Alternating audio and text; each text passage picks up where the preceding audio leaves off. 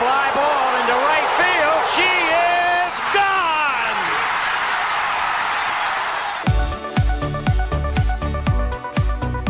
我是爱运动的子路，跟你一起聊聊运动赛事，聊聊中华职棒中心兄弟象。欢迎收听黄色性感带。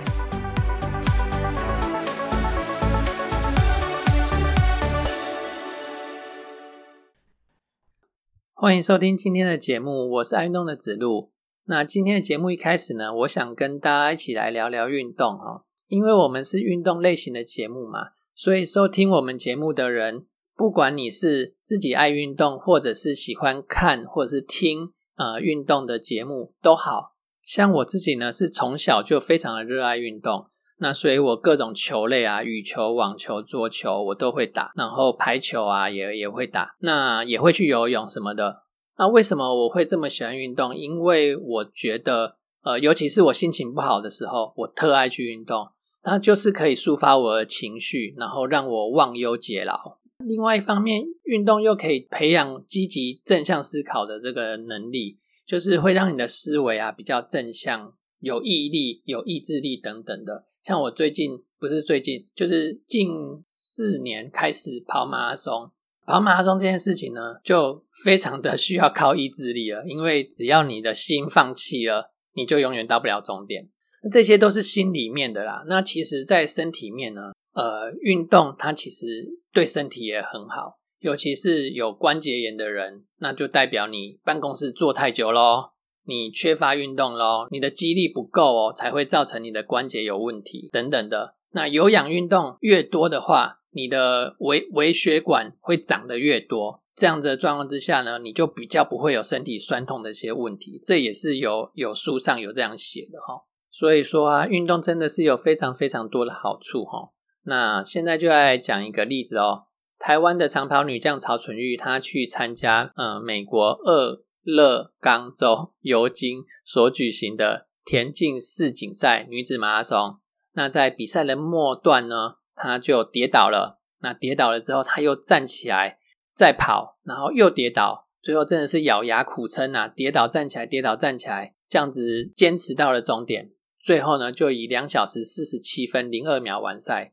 两小时四十七分这个时间，对曹纯玉来说其实是绰绰有余的。因为我的去年台北马的时候，我有去参加半马。那半马的终点刚好就是他们全马选手最后一个弯道，大概剩下一两百公尺跑进去就结束了。那我跑完半马，在终点看着我朋友跑进最后这个弯道的时候，曹春玉就在后面，他也跟着进来这个弯道了。那个时那个时候的时间才两小时三十几分而已。所以啊，这场马拉松赛两小时四十几分。对曹纯玉来讲，真的是绰绰有余的时间。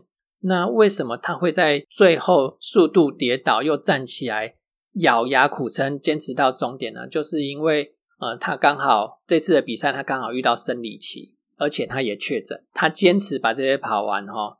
那网络上都有影片，大家可以去找来看一看。看了以后，非会你会觉得非常非常的感动哦，会被他的那个那个运动精神给感动到快要流眼泪哈。就是喜欢这种运动家不放弃的精神啊，也就是运动最迷人的地方啦。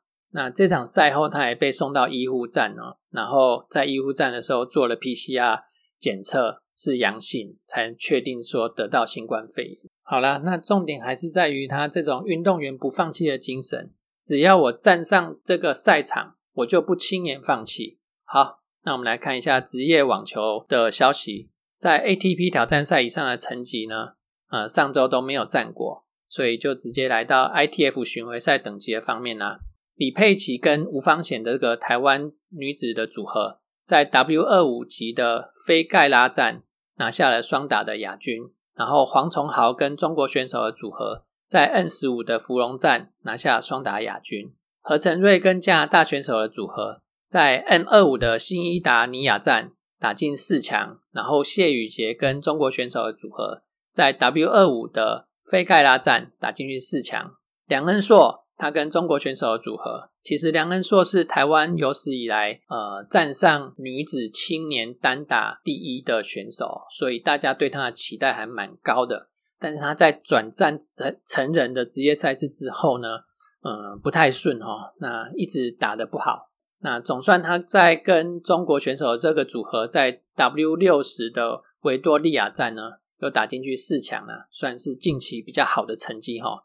那也希望日后呢，他能够越来越好。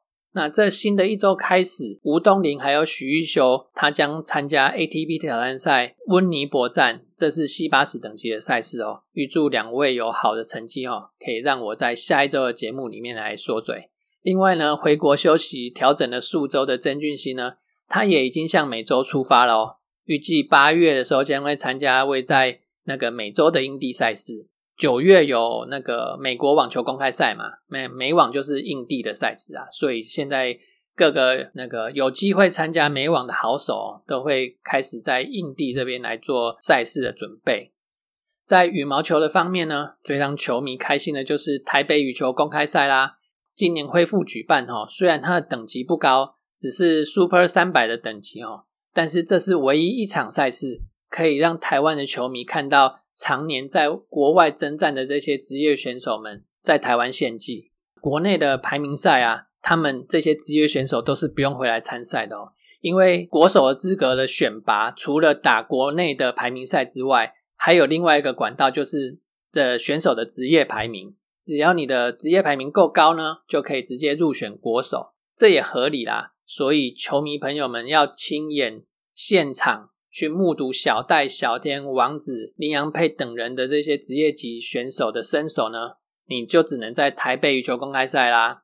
可惜的一点是，这场赛事的等级不够高，所以国际选手的心度哦就会不太够，几乎没有看到世界排名三十以内的选手来参赛。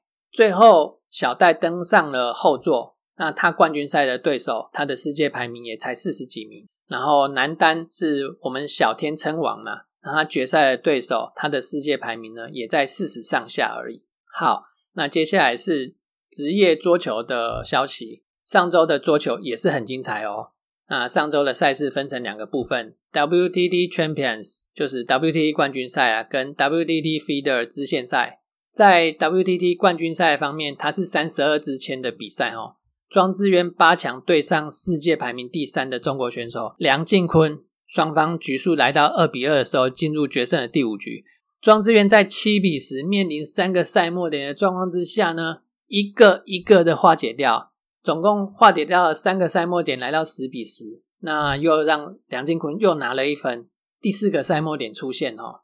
运动员的心里面真的没有放弃这两个字哈，只有拼到底。第四个赛末点还是被庄智渊给化解掉之后呢，庄智渊就连续拿到两拿下两分，收下这场比赛的胜利。进入四强之后，他的对手依然是中国的选手，他是林高远。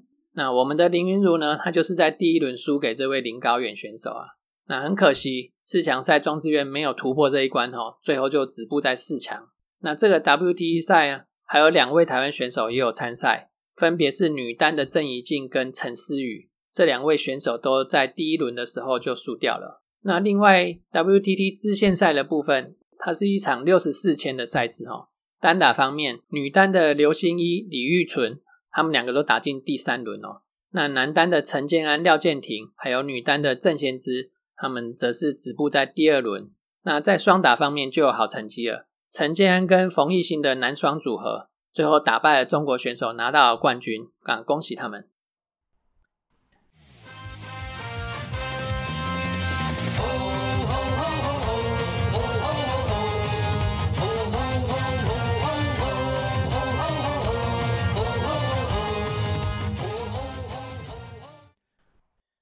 好，那我们节目回到中职的部分。上个礼拜新竹的球场开箱啦，哦，这新竹的球场开箱之后啊，形成了一个国内的话题哦。好，那专业的部分，因为我不是专家啦，那我就没办法跟大家讨论专业的部分哦。我们是球迷嘛，球迷咱球迷去看比赛，上重要是啥？上重要是食个棒。啊，你食了以后，嘛爱去变数啊，结果伊变数的问会装颠倒兵，这嘛 羞喊啊吧？好了，那我只是觉得他厕所的门装反了，这是件很夸张的事情以外啊，其他专业的部分大家就不要听我这啦，我只会胡说八道。哈哈，好好，我们回到中信兄弟这边，中信球团二十四号的时候宣布已经跟新的洋将，他叫做麦利德，他完成签约喽。麦利德预计两周后，就是大概会在父亲节的那几天会抵达台湾，然后进行隔离的程序。依照这样的时间算来呢，最快要到八月底才有机会出现在二军的赛场上。照常理来说，就应该会先在二军投个几场嘛，看看状况才上来一军。好，那这个麦利德呢，他是美国人，三十三岁，一八三公分，八十六公斤，又投又打。那二零二二年的时候，就是今年啊，效力在美国职棒的费城人队跟底特底特律老虎的三 A。那之前呢，也曾经效力过堪萨斯皇家队。那在二零一四、二零一五、二零一六这三年，曾经上过大联盟。那接下来就要看他来到台湾之后的适应能力啦。如果是在八月底开始出赛的话，哦，今年烤地瓜的天气很恐怖哦。看看八月底天气会不会凉一点呢？否则，对于一个没有来过台湾的美国人来说，可能会热到吃不消哦。再来是呃，关于季中选秀的事情，中信兄弟的领队刘志威指出，今年在季中选秀会第一轮指名的旅美投手郑浩君。跟他的合约只剩下最后一些的细节还没谈完，那为了避免影响后续的进度呢，球团日前就先安排他接受体检，体检的报告显示他身体很健康哦，这一周就会先让他去二军报道了。好，我们现在非常需要投手哦，也希望他可以赶快找到比赛的节奏，赶快恢复来到赛场上。接下来我们要讲的是回顾一下上半季的战况。春训的时候呢，就有一些媒体在常采访祝总的时候，有一些报道哈，说投手群像是德保拉、吕彦青啊，有一些受伤的状况。小黑关大元调整进度太慢啊，赶不上开季等等的新闻。的确啊，四月二号上半季开打，那宝拉慢了半个月，到四月十七号才第一场出赛。那吕彦青呢也慢哦，他到四月十二号才出赛。而且是以中继后援的角色上场哦，一周后才调回去先发，然后十天后他又回到中继的角色。上半季表现出色的吴泽源呢，他也是先发中继两头那边跑来跑去，这样的状况就显示出了投手调度的节奏乱了。那我们知道，对于运动员来说，节奏非常的重要。投手有投球的节奏，打击手有打击的节奏，也不只是棒球，其他的球类也都有它的节奏。跑马拉松一样有一个跑步的节奏，你能够跑得那么长那么远，然后又要有一定的速度，你一定要在一个节奏上跑，你才不会累。那一样，教练的调度也有他的节奏，乱掉了，那你就导致呃整个投手群通通都出状况哦。那我们从呃这些投手一下子先发，一下子后援这样子调来调去，调来调去的，我们就发现教练团他的节奏乱掉了，乱掉的原因。可能在于现实的状况与原先他规划教练团规划的不符，才会导致教练团措手不及，然后最后就整个乱了节奏。不是春训的时候就发现蔡奇哲受伤，然后小黑关大元调整的状况不理想了吗？怎么四月二号开打之后呢，还一直看到小黑啊、关大元啊他们在出赛？我想是不是因为不想承认他们受伤，或者是他们状况不好？所以就用用看，啊，用用看的结果呢，最后真的不行了，才让他们下二军。那在没有备案的情况之下呢，调度的节奏就乱掉了。那牛棚这边乱掉就算了，五月、六月开始又轮到先发投手这边的节奏乱掉。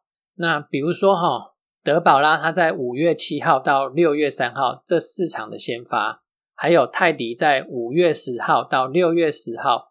这中间的四场的先发，两个人加起来总共八场，完全不知道胜投是什么。就是说，他们两个在这八场比赛里面没有拿到任何的一胜。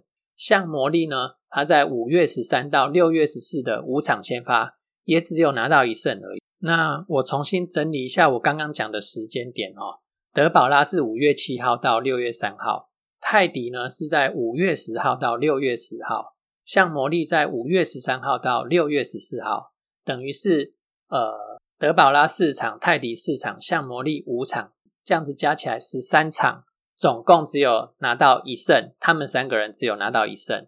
三大羊头迷航的这段期间，就大概是五月初到六月中。那这这中间呢，吴泽源他又被拉到先发三场，就可以显示出教练团在这期间真的是捉襟见肘了。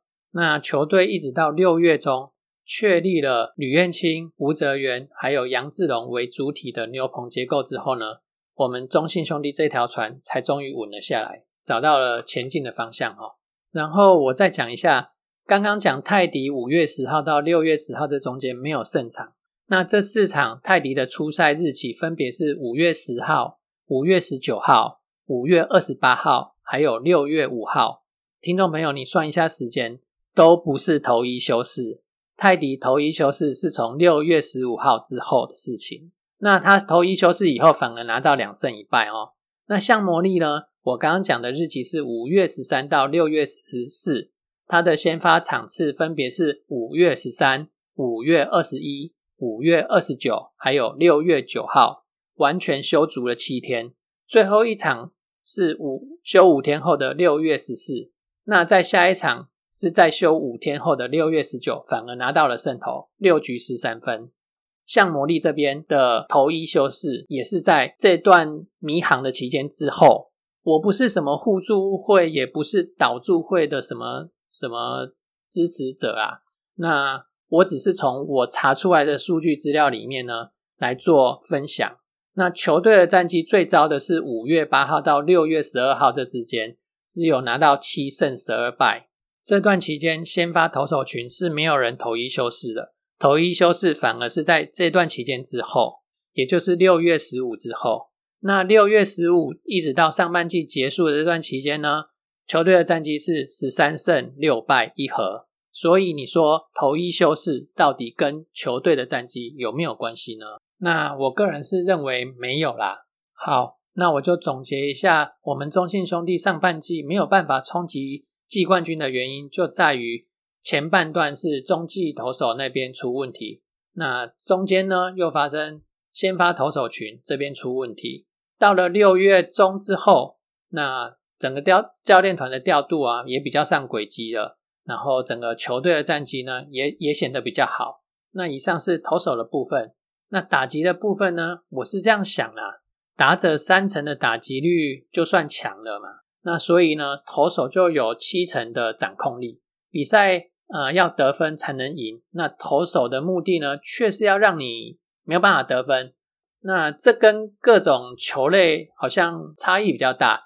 我们知道其他的球类啊，发球它就是一种攻击，它攻击的目的呢就是得分，然后得分越多的的那一方呢就会赢球。哎，棒球这边呢，投手呢也是一种攻击，但是投手这种攻击却是要让你不得分，所以呢，我自己啊就把它定义成这是一种防御型的攻击。然后投手跟手背都是一种防御型的攻击，就是要让你不得分。那这方面呢，我认为占了比赛的六成五至七成五之多。然后打击、跑垒战术这种，它的目的是为了攻击得分的。占了比赛的两成五到三成五之多。那我们再来看一下，呃，中信兄弟上半季的打击成绩，这边我就简单的讲就好了。我在中职的官网看团队的打击成绩，中信兄弟的上垒率三成四二，只输给乐天三成四四一点点，排行所有球队里面第二名。长打率三成四六，也是输给乐天的三成八一，输了蛮多的。然后跟同一师一样，都是三乘四六，也是排行全联盟的第二名。那打击率呢？两成七零，也是输给乐天的两成八九，那也是排行五支球队里面的第二名。呃，我简单的看这些数据，你要说中信兄弟的打击很烂吗？哎，都排在五队里面的第二名呢，是有多烂啊？我不觉得，呃，这样子是有多烂啊？打击没有乐天好，这是事实。但也是一直以来都有的状况。去年我们拿到呃中职的总冠军，我们的打击还是没有乐天好啊，是不是？那我们回顾一下上周的两场比赛，下半季开打，上周就打了两场比赛嘛。